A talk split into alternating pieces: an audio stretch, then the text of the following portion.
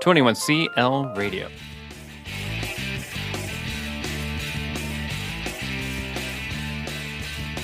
Happy Monday morning to you. You're listening to the Education Vanguard, and I am your host, Michael Bull, and I am so happy to have you here today. And thank you for joining us as we are on this mission, you know, and that is to recognize and share educational leaders. Today's educational leader is school counselor Adam Clark.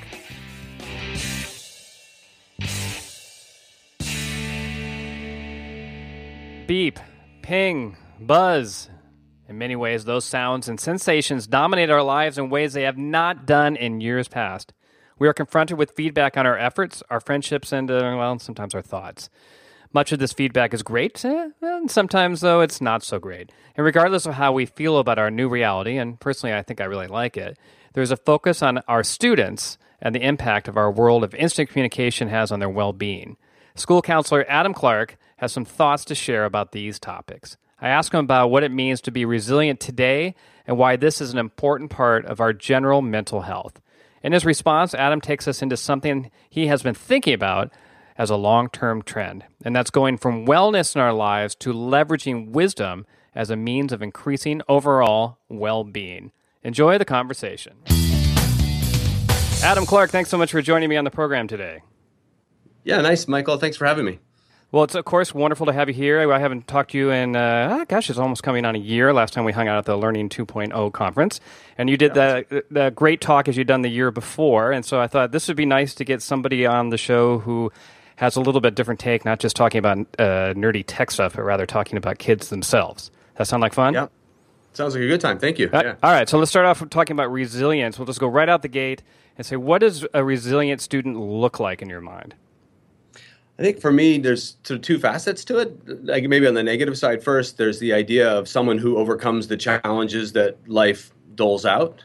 Um, that would be one indicator of resilience. And then the other side is maybe that person that maintains in part because they overcome the challenges, but they maintain a general overall sort of well-being or a sense of well-being around them, um, and they sort of have it together. If that makes makes sense, it, it does. There's a lot more talk today than there was, say, ten years ago, maybe even five years ago, about resilient students and how that's important. I've, I've heard the word grit is another way to describe it. Oh yeah, and, and yeah. It, why is that? Do you think students are facing higher pressures today than we did in the past, or as we were talking before the show, is it just we always think this generation has it different than previous generations? I think there's a little bit of that last point that uh, you know we tend to look at the generation that exists right now and go, "Wow, look how soft they are." You know, when mm-hmm. I was a kid, we walked uh, both ways uphill in the freezing snow to school or something, and like my grandfather or my grandparents would have said to us. And so maybe there's an element of that, but I think actually more authentically and maybe a little bit more anecdotally, I think educators we're seeing students um, struggling with issues in ways that we haven't seen before. Um, and we want to help them overcome some of those challenges, which in, in previous times might have been a little bit more routine. You know, like for instance, like test test test mm-hmm. anxiety has always sort of been around, or maybe a little bit of performance anxiety for public speaking or, or that kind of thing. But I think we're seeing more students thrown thrown off by those fairly routine expectations. Um, from time to time. And uh, so the question might be then why why are we seeing them thrown off? And I don't know if you even have an example of a student who is encountering or going through that sort of uh, situation. But what could it be that's different now that has them thrown off than more than in the past? Yeah, um, some of the things I think do uh, in a, in a way they're they're indications of our progress with, uh, for instance, assessment strategies that we have now. Often the students, and in a good way, have a lot of control over the outcomes. I mean, they can go home uh-huh. and they can work on things. They're authentic projects. Um, they can really determine the outcomes. But then when they're thrown something where they don't have uh, that much control. I mean, you do in a way with, say, a test or a or a performance that happens in real time. Mm-hmm. You can prepare for it, but you still don't know. You can't go back and edit it afterwards. Right. If that makes sense. And so I think, um, in that way, some of our progress with assessments is is putting students in situations. Um, where when they do encounter them, like with tests or whatever, that they're just they're not well um, they're not accustomed to it. Whereas, for, mm-hmm. for instance, me when we were in high school, I feel like I was hit with a, a constant stream of tests, which I didn't enjoy. But eventually, you sort of go belly up and be like, "Well, I'm going to prepare and I'm going to see how it works out. And if it doesn't go so well, well, so be it. That's that's the best I could do." Um, so I feel like sometimes students are thrown off because the best they can do usually is outstanding. It's excellent because they have the assessment criteria and they have the flexibility to really do a good job with it when they uh, have time. So you know, I went. So I have a daughter in high school, and uh, and just like she and all her friends, you know, they have a, a, grading program. Here they use PowerSchool, and so they're able to check their grades to see how they did. And so I've yeah. talked to a few high school kids, and I said, "Do your parents check the grades, or do you check?" And they said, "Oh, we check it far more often and are far more freaked out about grades than than my parents are, for example." And that itself, just sort of the instant age of communication we have now, and then they will quickly share on social media how they did and see how, who did this, who did that. I wonder, yeah. do you think that has a role in increased stress, and maybe that's why we're talking more about resilience now than we did in the past? Yeah, I think you might be really onto something with that, and the idea of when you when you look around and your network is broad enough, you can pretty quickly find excellence. You know, mm-hmm. it's like if I if I decide I'm going to take up dancing, one of the first things I'm going to do is I'm going to look at YouTube videos, and I'm going to see amazing dancers, and they're going to have some really useful instruction strategies as well. Sure. But it's also possible for me to see these outstanding dancers, and then for me to look at myself in the mirror or whatever, and just be like, "Wow, I am so far away from that," and maybe be somewhat defeated before I even get out of the gate, even though those are supposed to be inspiring or could be inspiring and useful for me as a learner. Hmm. I think in some ways the same thing applies. If you start asking enough people, you realize, wow, I'm pretty mediocre in this one this one thing, or I actually I did quite poorly on this. Um, and that may become a bit more public and a little bit more painful, perhaps. So, huh, that's an interesting dimension to all that. that. These are all, of course, the unintended consequences that go along with this communication we have nowadays. Yeah, and of course, there's all the strengths to it too, like the ability to learn something instantly. When you want to learn how to serve, you know, for tennis, Mm-hmm. Look at all the videos there are for learning how to do just that. And chances are one of them is going to really speak to you and the, that presenter is going to resonate with you and you're going to learn, you know? So there's obviously the upside, but maybe some of those downsides are, are coming back to, to impact us. The other thing I've been thinking a lot about is the idea mm-hmm. of um, sort of the amount of comfort that we have. Okay. Um, and maybe this does go back to that level of adversity that we encounter on a day to day basis. But uh, I think it was, uh, well, it's come up in a number of ways. But one of the sort of thinkers that I've been thinking about more recently is Alan Watts, who was a philosopher, di- very active in the 50s and 60s. Okay. Unfortunately, died a little bit early in 1973. But one of the things that he talked about was um, a little bit like a Joseph Campbell sort of um, uh, f- follow your bliss type of thing. He was, you know, uh, you have a duty to enjoy your life and mm-hmm. uh, he talks about it in terms of utopia. He says, you know, in, in the past, a utopia was something that was like a dream. He goes, now it's not a dream anymore. It's like the ability to live in a, in a utopia is a necessity. And in some ways, I feel like that's what's going on. In so many ways, we are living in a utopia, and some of that really is facilitated by technology. I mean, what a great time to be alive, right? right. If you want to know something, you can know it like this and it factors mm-hmm. into your whole matrix of learning whatever it is. You know it's so exciting to be alive right now with what we have access to. Um, at the same time um, we can also sort of fall by the wayside if we don't know what we're what we're really switched on by or what really drives us because we can be more or less passively entertained as well. It doesn't have to be an active process. So um, so all that in corpus so that in a lot of ways makes us a lot busier and then that can add stress too and as well as you know the ability to get information at any time makes me at least personally addicted to let's say my phone. If i yeah. i'm on to see oh did i get an email? Did i get a response to adam when i emailed him said hey you want to do an interview? And, oh there it came through and my wife's trying to talk to me and i'm like oh but i want to see what adam said and all that and that brings up issues of balance at the same time, right? Not, do you think we're seeing our kids suffer from that, or are we as parents suffering in our interpretation of, of how the kids are doing? It's more us than it is them. Hmm. I, in some ways, I, I would say, yeah, fine. We see our, our kids suffering uh, mm-hmm. From their their learning process or some of the difficulties they encounter, right? Um, at the same time, this isn't going away, and so and it's also a factor for us. And we're all granted we are more mature and we have a little bit more of a developed uh, sense of self awareness and all that. But we're all dealing with uh, distractions or what's what's what's worth spending my time on right now. If I'm sitting face to face with somebody, isn't that where my attention should be, as opposed to in an email that I could respond to in three hours, and that's just as well. Right. You know. Yeah. Um, so in some ways, yeah, we, we all are struggling with this balance, and of course, we're looking at our kids and and thinking, oh, you know, he's, he's spending too much time on his phone, or he's too involved in, in this, that, and the other thing. Really, what we need to be having is just discussions about what makes a full life, mm-hmm. um, and then factor in how technology supports that, and then where at certain points does technology actually detract from having that rich, full, full life. Perfect. Perfect. So now we can start talking about wellness, right? Yeah. And so you you talked about and, you, and you, when we talked before the show again and talking about wellness versus choosing wisely and wisdom and, and I'm so I, to me it's like what, what's up with that? I'm totally just getting into this wellness thing. You can't just go and twist it and suddenly I got something new I need to get into. So what do you Yeah. mean by wellness? Sort of converting itself to wisdom or choosing wisely.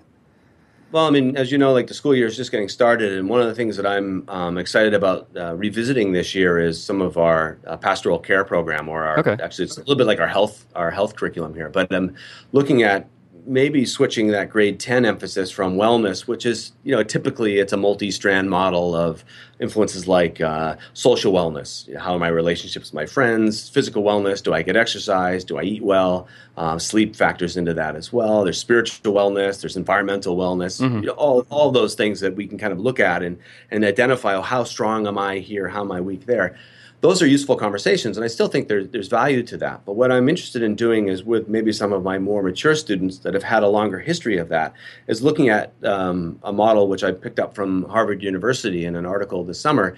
Is what does it what does it mean to live my life wisely? And that's a different conversation in a way. It's you know it's almost like the other one's like how do I live a healthy life, and this one is how do I live a life that reflects wisdom both of the present and perhaps of the of the past ages as well. Okay.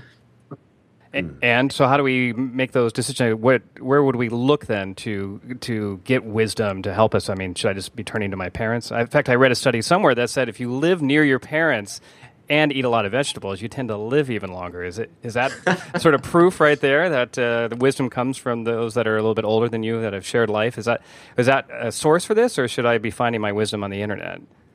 Yeah, I think both places. Uh, I think there's a, many places we can find answers. Uh, certainly, you know, for instance, like in looking at psychology, and Uh-huh. I follow quite closely closely the latest trends, and so adolescent depression is something you see a lot of, Sure. or anxiety disorders, or things that, that are quite prominent in the psychological news. Um, and there's new new advances on how we can work with. Um, with those conditions. But some of those advances really are things that we can pick up from the ages. I mean, like the kinds of questions that we've been asking since, you know, like, I don't know, from Hinduism or from the mm-hmm. formation of Buddhism or, or the early days of Christianity or, you know, from religion as well. So those That's- existential sort of questions about our whole Yeah. lives in general. Okay. Right, and where those answers come from. Um, and some of that does, you know, talking about like having chances to reflect or having, and, and that would reflect on our need for downtime, for instance, away from some of the social media, perhaps, uh, to have those moments of just stillness, right, to just be. Um, some of those fundamental needs, I don't think are going away. In some ways, I feel like, if anything, we're becoming more aware of the fact that we need them. Um, and so, how that how those play off of us individually is something we need to come to terms with. But yeah, maybe there is a place for um, you know meditation, for instance, or um, reflection with other people, sharing about life experiences. You know, that's kind of where I want to take, not in a religious way, but that's where I'd like to take some of the dialogue with my grade tens this year. Is just about that. What, what would it mean for you to live a full, rich life? And yes, these aspects of wellness factor into that, but really, what does the big picture look like uh, for you? And try to help the students come up with some answers so that their high school years really do reflect that transformative experience that um, high school uh, really can be about. And probably should be because then they enter the next stage of their education or their life with uh, a better sense of direction, which, back to resilience again, connects to the ability to overcome challenges because you know where you're going. I can summon the energy if I if I can see how this factors into the, the big vision I have for my for my life. Now, I don't know if you've had a chance to ask that question to your 10th grade students what would a full life look like because you're just starting the year. But uh, so I, my first question is, what do you think the response would be? And my second question is, do you think it would simply be, if, from a guy's point of view, uh, a car, a girl, and my Xbox, and that's fulfilled life, Yeah, and food, of course. yeah. Uh, your point's well taken. I haven't had a chance to actually sit down with the grade tens and do this. yeah. What do you think they're going to say? I think what would be useful, I think if I just asked them now, like outright like that, I think they would Yeah. have some blank stares involved sure, and sure. not know what I'm expecting or feel like that there is a right answer when clearly there isn't a right answer. I think what would be necessary is to have some um, for instance, like either some key readings that are a bit provocative or some ethical dilemmas. You know, like uh, there's one that came out of that, that article about Harvard where they describe a man who's uh, fishing, and an MBA student comes in and says, "Hey, I, I, can see how your your fishing life is going here, and the daily pattern is basically you fish in the morning and then you hang around all afternoon and visit with friends and family. What you could do is monetize this a little bit." Bump up your production of your fish product and then sell that have a little bit more leisure time and do a little bit more good for people that maybe right. need the help. They, they work this functional model in. At the end of it, of course, he is successful as a business, but his life is uh, un- is not as fulfilling as it was before because he's unable to spend time with his family. He basically becomes a, a sort of a, a businessman, mm-hmm. so to mm-hmm. speak, right? Mm-hmm. And so then to pose them with the questions like, well, what what would what would have been the better scenario? Should that MBA student have not gone in and helped him monetize this thing and make this big business, or and should he have been able to just sort of idle away his days and then start to look at those kinds of concrete examples and get those debates going? Oh no i think he should have been able to just lounge around all afternoon visiting friends and family. That's what a full life is. It's like no are you kidding? He can do much more with the money. He can actually address um, the hunger issue or he could address you know poverty whatever it is. Sure, yeah. you can have that debate. And i think that might be the way in as opposed to the sort of too broad a question, admittedly, for for really any of us, but particularly you know high school students. It, it, seems with high school students, in my experience, they're much more optimistic, much more caring, and much more the belief that society can do things or should do things to help those that are disadvantaged. So, do you think you can leverage that now, and then perhaps they'll keep that sort of attitude for the future? That a, a course like this or a conversation like this will will move in that direction. I think so. And, and, one of the things I'm excited about is how that may relate to some of the service learning opportunities that the students have. I mean, the you know research I don't have it at my fingertips, but mm-hmm. basically what it how it plays out is the students that are least receptive to service opportunities benefit the most when they're put in okay, those service sure. situations, yeah, yeah. right? and so how do you help those less receptive students become more receptive? And this might be one of those avenues in so that they're they just take to it more quickly when we do service projects or or or that kind of thing. Or maybe they create their own ideally, right? Yeah, absolutely. Okay, so let's get down to some of the final questions, or perhaps the final question. So, what? Get, why are you into this? What got you involved in this? So, when we talk about this, you light up, and you, I can see the excitement in, you know, today and other times that I've met you. What got you going into all this?